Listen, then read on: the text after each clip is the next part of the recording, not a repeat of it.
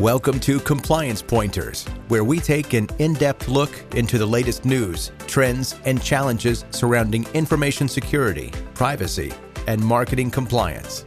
Let's dive in with your host, Jordan Eisner. Hello, everybody. This is Jordan Eisner, host of Compliance Pointers. I'm joined today by Chris Abicon and Drew Wilcox, uh, both of which are relatively new to Compliance Point. I say relatively because I've been here a decade. And I think uh, I think Chris, you're what six or seven months, and Drew a little bit under that. Yeah, so that sounds about right. Okay, that sounds about right. That'll fly. And uh, so in that time, I have been fortunate enough to meet you at least once recently. Went out for some drinks, and you guys had some on-site training and working with our director of cyber services, Steve, recently. But uh, beyond the work I've seen from you, I don't I don't know you too well in terms of background, so I'm going to let you guys introduce yourselves a little bit, which is a little different from how we've typically done it on the podcast. I know that you two have known each other for a long time. You just shared you have the same birthday, so that's, that's good. you did military training together. So, uh, Chris, why don't we start with you? 20 second intro. We'll go to Drew, and then we'll get into questions for the podcast today. What's going on, everybody? I'm Chris Abicon. I'm a uh, Navy veteran, as you know, Jordan already alluded to, with background in IT, and I've really worked the gamut of IT roles in the Navy, from help desk to system administrator to blue team analyst to IT manager, right, where I was blessed to manage seven sailors supporting a maritime operations center. And today, I am blessed to be working as a cybersecurity consultant at Compliance Point. There you go. Yes, thank you, Chris. And Drew. Yeah, good uh good morning everybody. Good afternoon on the East Coast. Good morning on the West Coast where I'm at. Um, yeah, so long story short about myself, I'm a retired Navy veteran. Spent about 12 years in the Navy working in various flavors of IT, from IT to security to communications, where I spent most of my career in the special operations or the presidential support realm. Uh, various roles from help desk to sysad to uh, to to doing some network engineering work to managing a security program um, for, for the time in my time in service. And I've been at Compliance Point for about four months. So excited to chat with you all today. Excellent. And uh, Chris, you're in the Tampa area, right?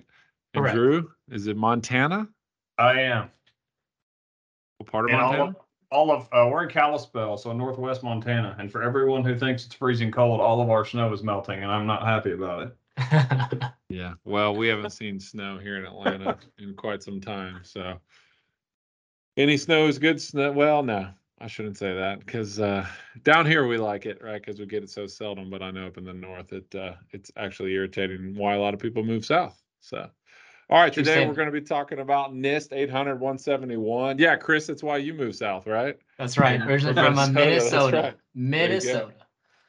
Uh, so we're talking about NIST 800 171, specifically what organizations need to do as they work toward achieving compliance with the standard. So, first thing, let's. Uh, I want to ask about contract language, specifically the FAR or I assume FAR and DFAR, DFAR clauses. So, beginning with FAR, which stands for Federal Acquisition Regulations. What is it? Who does it apply to? So FAR specifically FAR 52.204 slash 21, uh, it refers to federal contract. It, it refers to the Federal Acquisition Regulation Clause that really outlines the basic safeguarding requirements for federal contract information, also really known as FCI. So this was originally published in 2016. So this regulation is applicable to all contractors and subcontractors working with the US government when they handle FCI. So that clause is really designed to protect that FCI from unauthorized access and disclosure. So there are 15 basic safeguarding requirements outlined here, um, which are also uh, outlined with uh, aligned with level one of cybersecurity model, cybersecurity maturity model certification known as CMMC. So just two, for example, two of them are uh, limit information access to au- authorized users. So really ensuring that only authorized individuals can have access to FCI, protecting it from unauthorized use, release, modification, deletion.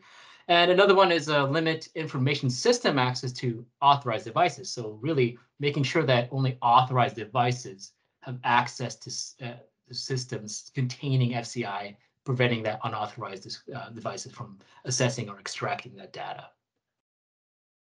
Okay.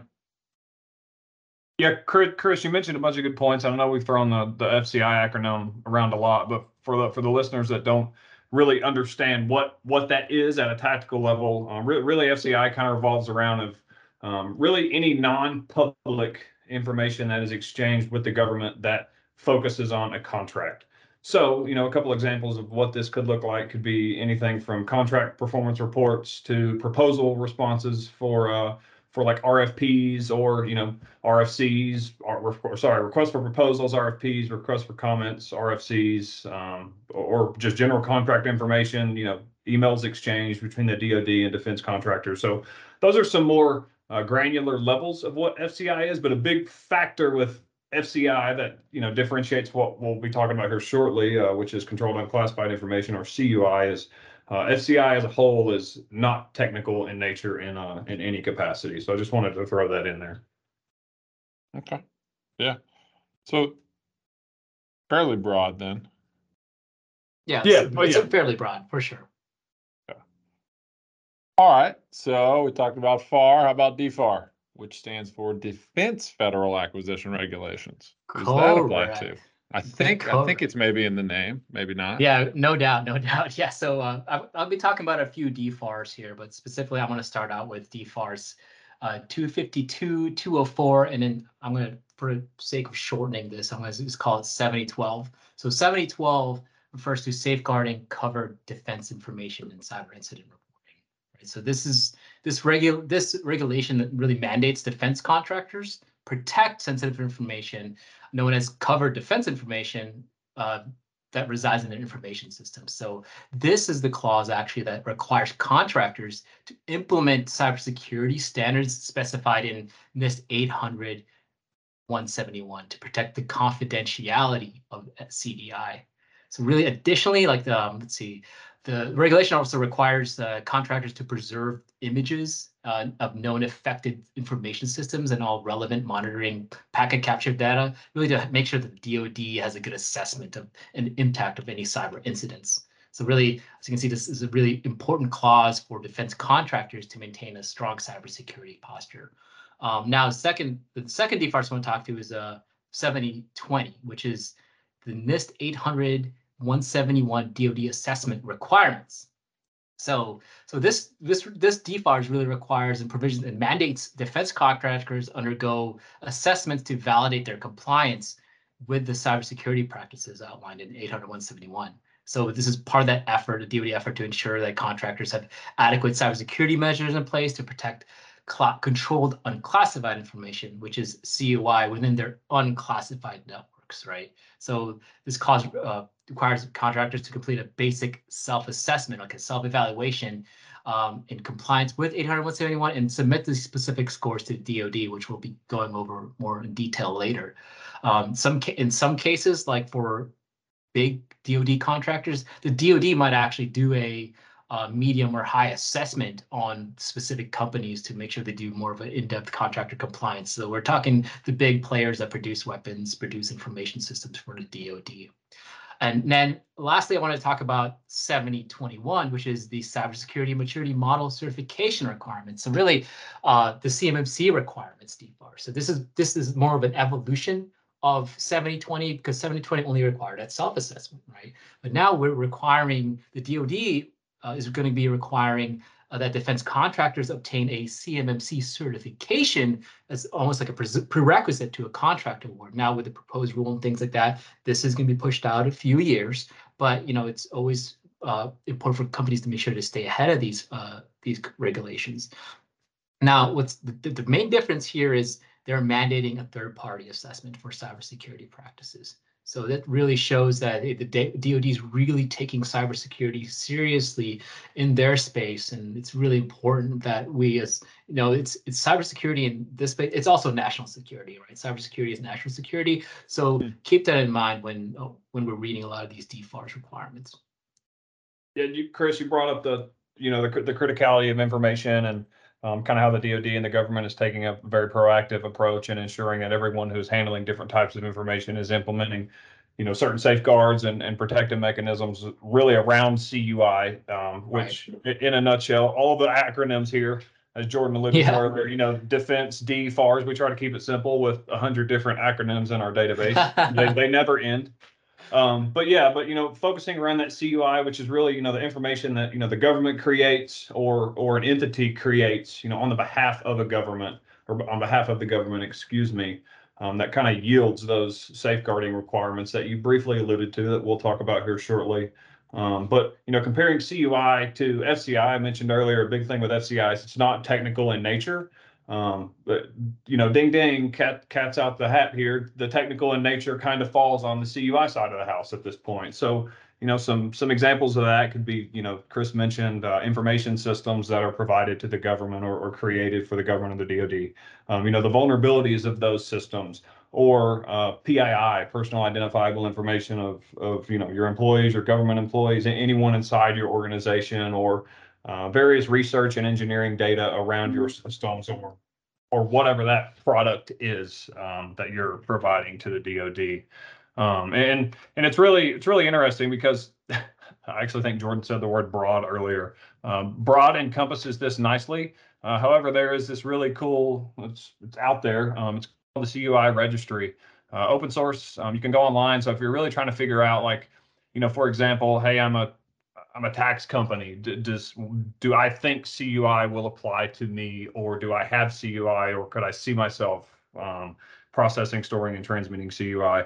Um, if you go to the CUI registry, there's examples of industries on there. Um, everything from critical infrastructure to tax, as I mentioned, to you know legal or transportation, and you can click on your um, your specific industry. So how I mentioned the tax industry, you can click on tax. Uh, when you click on the tax industry, it'll give you examples. Uh, so, you know, for example, there's federal taxpayer information, um, and then you can click on that and it'll tell you exactly what it is. Um, and, and as it reads, federal taxpayer information is related to information in conjunction with taxpayers' responsibilities uh, with tax provisions to U.S. code. So um, you might hear it said later on or many times that the answers to the test are there. So if you're if you're curious of you know does this apply to me or will this apply to me, that's a great resource that you can go to and kind of drill down uh, to that very granular level to have a full understanding of if you fit the bill or not. Yeah, and what what is that resource again? One more It's time. called the, C- the- it's called the CUI registry, and I, I won't call out the the entire URL, but if you go to your favorite search engine and uh, you type in the CUI registry, it will be there for you once you hit search. Okay. Good to know. I'm thinking about the people listening to this podcast that have heard FAR 52-204-21, DFARS 7012, DFARS 7020, 7021, Yeah. CMMC, DOD, CUI, You need a FCI. Definitely overloaded with acronyms today. It's, it's a it's a full Good. gamut. We're getting a feel. Oh yeah. Uh, and then, uh, as Chris put it, right? Good thing to remember. Cybersecurity is national security. I like that. All right, let's let's talk about the compliance requirements then of NIST 800 171 or what other other acronym or short it's known for. Uh, what are organizations facing regarding security controls, assessment requirements? Yeah, I'll, I'll take the first one. Uh, so Chris, sure. we, we mentioned the, the FAR 50, 52, 204, 21, uh, broad statement, as Jordan mentioned. Um, so, so really, if, if, if somebody is looking at compliance requirements for NIST 800 171 and you process, store, transmit FCI, um, really it's those 15 basic safeguarding requirements that Chris mentioned. Um, and, and there's a big differentiating factor here that I, I'm going to make sure I draw a solid line of demarcation between is someone being NIST 800 171 compliant or someone being an organization seeking certification or OSC, another acronym for the bank there, Jordan. Um, Right. someone becoming an OSC for CMMC. So if you're trying to become NIST 800 171 compliant as it relates to the 15 basic safeguarding requirements in the FAR clause for FCI information, um, your assessment requirements um, really to your to yourself at this point is you can self-assess you can do it annually um, and then the gaps in your environment you can document this in a plan of action and milestones. And let me be clear that is not for seeking cmmc certification. So you've got the 15 controls you can assess yourself you can do this annually you can document them in a POA&M you can you know slow slow and grow you know a, a startup coming in the business may not have all 15 of these and that's something we have to make sure that we're understanding of because not everyone has everything um, now when you cross the line If you're talking about a little bit further than 800 171 and you're looking at CMMC level one, there's a big differentiating factor here. With those 15 control requirements, you can still self-assess. You do this annually. However, the plan of action and milestones that I mentioned, which you know identifies your your tasks and your gaps compared to the framework you're assessing against, you are not allowed to have one of those. All 15 requirements have to be met 100% or you cannot play ball, black black and white. So I just wanted to, you know, throw out the difference between 80171 security controls and assessment requirements and reporting, um, and then CMMC level one security controls, assessment requirements, and reporting. Um, and I did forget to mention one thing.